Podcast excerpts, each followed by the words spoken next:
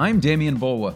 And I'm Joe Garofoli. Welcome to a joint episode of Fifth and Mission and the It's All Political podcast with Joe Garofoli. Joe, we haven't done this since the election, which seems like a long time oh ago. Oh my goodness, yes. I uh, I love the joint editions. Are we? How are we coming on the logo for the for the joint editions? Are we, is that? We're working on okay, it. we're, we're working, working on, it. Very good. The occasion for this episode is we're getting one of the first looks at public opinion on the potential recall of the governor of California, Gavin Newsom. And Joe, Newsom's opponents have a lot of work to do. They do. This uh, poll was very good news for Gavin Newsom. Uh, 56% of likely voters oppose recalling Gavin Newsom only 40% uh, back the recall and, and 5% have no uh, opinion. This is according to the Public Policy Institute of California, one of the uh, uh most uh, reliable and uh, longstanding polls in California. All right, so we're going to get into some of the details in that poll ahead, where it broke down, what the implications are for the campaign ahead. But first, Joe, tell us where we are at with this recall and when we might be voting, if we will be voting. Well, right now, the uh, people who are supporters of the recall have turned in more than 2 million signatures, 2.1 million signatures. Uh, local effect, elections officials officials around the state are, are verifying those signatures. Then it goes to the Secretary of State. There's uh, more uh, verification done at that level. Uh, bottom line, we likely won't be voting on this until October, maybe November. All right, so there's a lot of time for this to change, Joe. But but this poll, are you surprised? I'm I'm not surprised. Um, I, I, would probably have expected this poll uh, in another couple weeks. These results, as more and more Californians uh, get their vaccine, as the state opens up more. But uh, this is this is uh, good news for Newsom. Uh, he, um, you know, he has been saying over and over over the last several weeks we're seeing the we're starting to see the light at the end of the tunnel. Uh, this this survey shows that many Californians agree with them.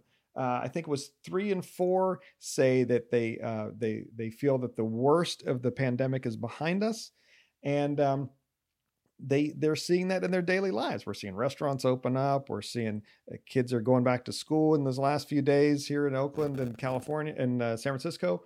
So uh, you know the the the we are returning to whatever normal was uh, before the state shut down. And in the Bay Area, I guess we shouldn't be surprised. It was something like a quarter of people are supportive of the recall. But there were some big differences up and down the state. Oh, yeah. No region of the state uh, was there a majority of voters supporting the recall. But the closest was, uh, as, as the Public Policy Institute defines it, the Central Valley. 49% of folks there supported uh, the recall. Um, but in the, in the big cities in the Bay Area, as you said, very low support. Los Angeles, it was 40 percent supported, and uh, and tellingly, in Orange County and San Diego, which is lumped together for for this survey. Uh, again, only about 41% supported the recall. That is the home area of two of Newsom's Republican challengers, uh, John Cox, the uh, a wealthy businessman who Newsom uh, trounced uh, in 2018 by about 20 points, and former San Diego Mayor Kevin Faulconer. And I was talking with the surveys, uh, uh, the head of the survey, Mark Baldassare. He's like, "This that's bad news for those guys. I mean, because if they can't even get you know rally support for the recall in their home regions." Uh, they're going to have a tougher time. Uh, Faulconer has never run a statewide race. He's, you know, he's gotten generally solid marks as as San Diego's mayor, and and and Cox has uh, gotten drubbed in a statewide race, and this would this would be his fifth time between California and uh, Illinois running for for office, and he's lost every time. So, uh, not good numbers for those guys. Your piece on this is at sfchronicle.com. You break down all the numbers. Joe, a big part of this piece is that the pandemic sort of seems to overshadow everything, right? Absolutely. It, it looked it looked a lot different, even perhaps a couple months ago. It did. It did. And um, the the survey showed that uh, the state is now getting, uh, I think it was about forty five percent of people are giving the state good or, or, excellent or very good marks for vaccine distribution. That varies by uh, uh race. Uh, generally, uh, white folks give it a better uh, view than others. Um, and that's, you know, as we've been reporting all along, there's been discrepancies in that. But generally, it's it's been they've gotten uh, they've giving the state good marks. Good marks for the state means good marks for Newsom because he was largely the, the scapegoat for the, a lot of the frustrations that people had with not only how the state is you know distributing the vaccine but the but the whipsawing open and closures of everything uh, the the small businesses that were doing poorly and many have closed uh, you know you want someone to blame. You're like who the hell is responsible for this? And and the the person at the top got the blame. And of course, it doesn't help that he went to the French Laundry in the midst of it all when everybody was staying at home. That crystallized uh, it for a lot of people. Uh, signature gathering uh, took off after that. The, the people who were running that told me because they had something, because it was such an arrogant move and such a tone deaf move by Newsom to do that, and just at the same time he's telling people, no, no, don't you know, don't go out with the, anyone who's not in your family. Don't uh, you know, uh, you know, go out in in, in a uh, in in crowds and such. And here he does the exact same thing he's telling people not to do. What does that mean for fundraising going forward? Uh, there, there's no, nobody's going to have any problems fundraising for this. Number one, the, the way the recall rules are set up, the object of the recall, in this case, Gavin Newsom, can raise an unlimited amount of money, and so can the people who are uh, raising money for the recall itself. And so it's it's treated much like any kind of uh, ballot initiative would be, unlimited fundraising. Now, the, there are fundraising uh, limits set on um, on the individual candidates, your Faulconers, your John Coxes of the world, and anyone else is going to be running. Um, uh, but the money is not going to be a problem. There's going to be national money coming in on the Republican side. Uh, the the union, the unions, and and other uh, uh tech interests are going to be supporting Newsom. Uh, so no nobody's going to be crying poor on this. All right, let's take a quick break. This is a joint episode of Fifth and Mission and the It's All Political podcast with senior political writer Joe Garofoli. When we come back, we're going to talk a little bit about 2003 and the lessons from that last recall to this one. We'll be right back right after this.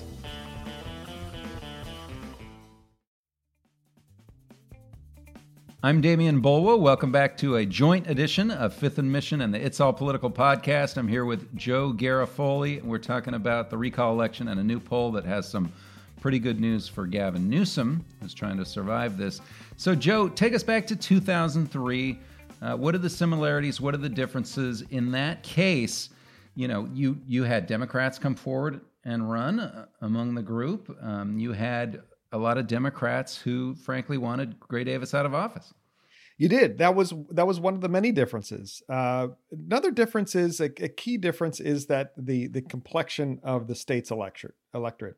Uh, there are now nearly twice as many registered Democrats as there are Republicans in 2003, there were uh, the, the parties were a lot closer, still a Democratic advantage. Uh, now there are no elected statewide uh, Republican officials than there were.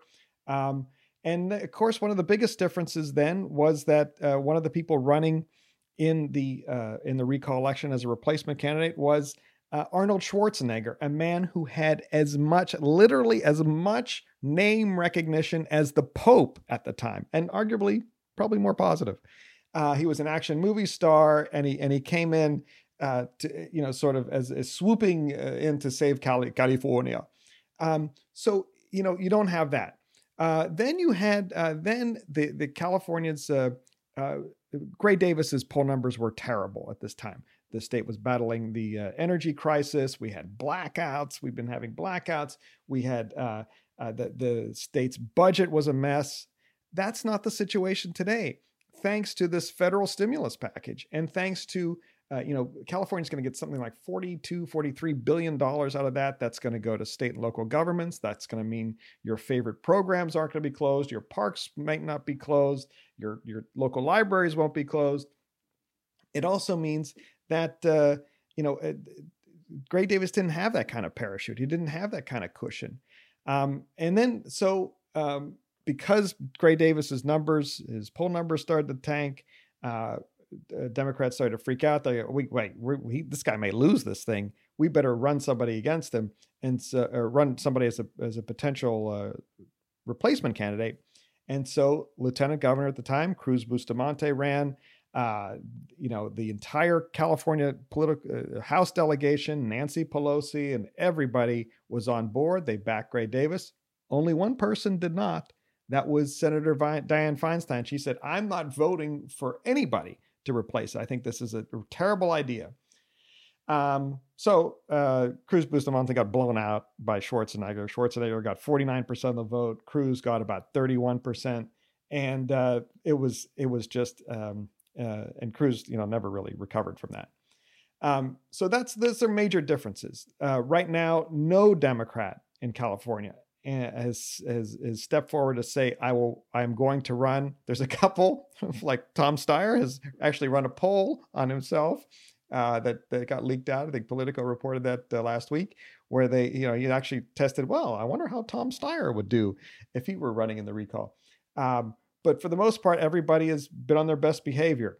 Now, this poll that came out today that we're talking about is going to keep all those people on the sidelines because, you know, politicians are a, uh, a very predictable breed.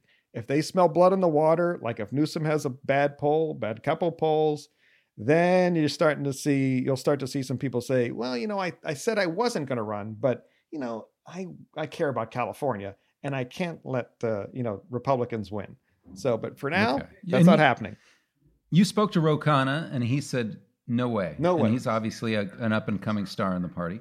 I spoke to Ro Khanna. He said, "No way." Uh, he is a favorite among California progressives, and that's where you'd have to watch out for uh, for uh, for Newsom to watch out for uh, is to, is an is a uh, challenger from the left because that could galvanize a lot of the Bernie Sanders energy.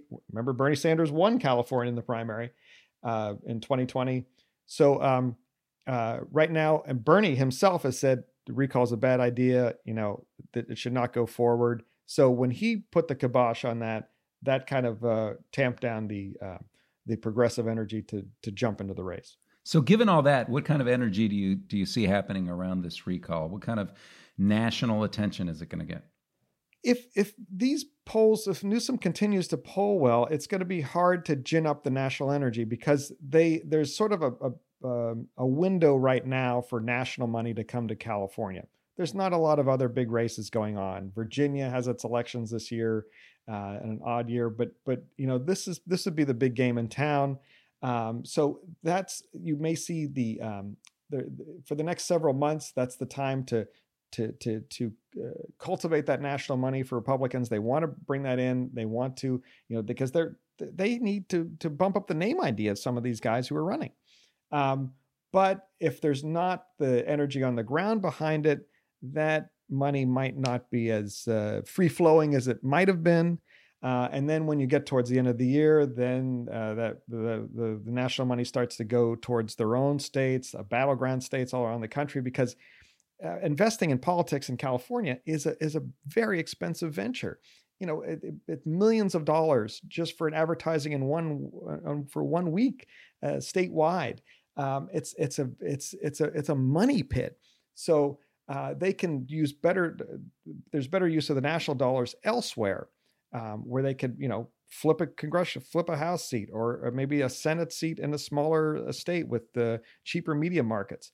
So they, the Republicans say have to act now. They have to like try and get as much money as they can from the Nationals now because it might not might not be around later uh, when we when we start voting on this in October and November. All right, looking forward even further, Joe. If Newsom is to survive, he obviously faces a lot of danger in this election. But if he survives, will it have damaged him moving forward or will be some sort of victory? It depends what the margin of victory is. If uh, he squeaks by, uh, then it's like, whoa, oh man, you just squeak by in in uh, in, in super liberal California where the Democrats have all this advantage. That is not a good sign it may make him weak because remember he has he has to run for reelection next year again. So he's got this recall in the fall, and then he have a, and he's going to be running again uh, for another term, full term in in uh, November 2022. Um, if it's a blowout, then he may, uh, that will be very good news uh, for Newsom because he may clear the field in 2022 of uh, Republican challengers, or maybe just, you know, might get a weak one. So it, it depends on the, the margin of victory if, if he were to win. Now, if he loses, obviously, uh, what happens to him then? It's a whole nother series of questions. Does he run again for his old seat the, the next year? Does people, do people say, well, you got blown out? Or you lost in the, in the Democratic state? There'll be a whole nother. Ro Khanna may rethink his position. yeah, of course. All right. Well, Joe, that was a great joint episode. We got to do it more often. Uh, as many joint episodes as we can have. I, I'm game. All right. Well, thanks for joining us. That was, again, a joint episode of Fifth and Mission and the It's All Political podcast. That's Senior Chronicle political writer Joe Garofoli. I'm Demian Bulwa. We'll see you next time. Thanks to Karen Creighton for producing this episode, and thank you for listening.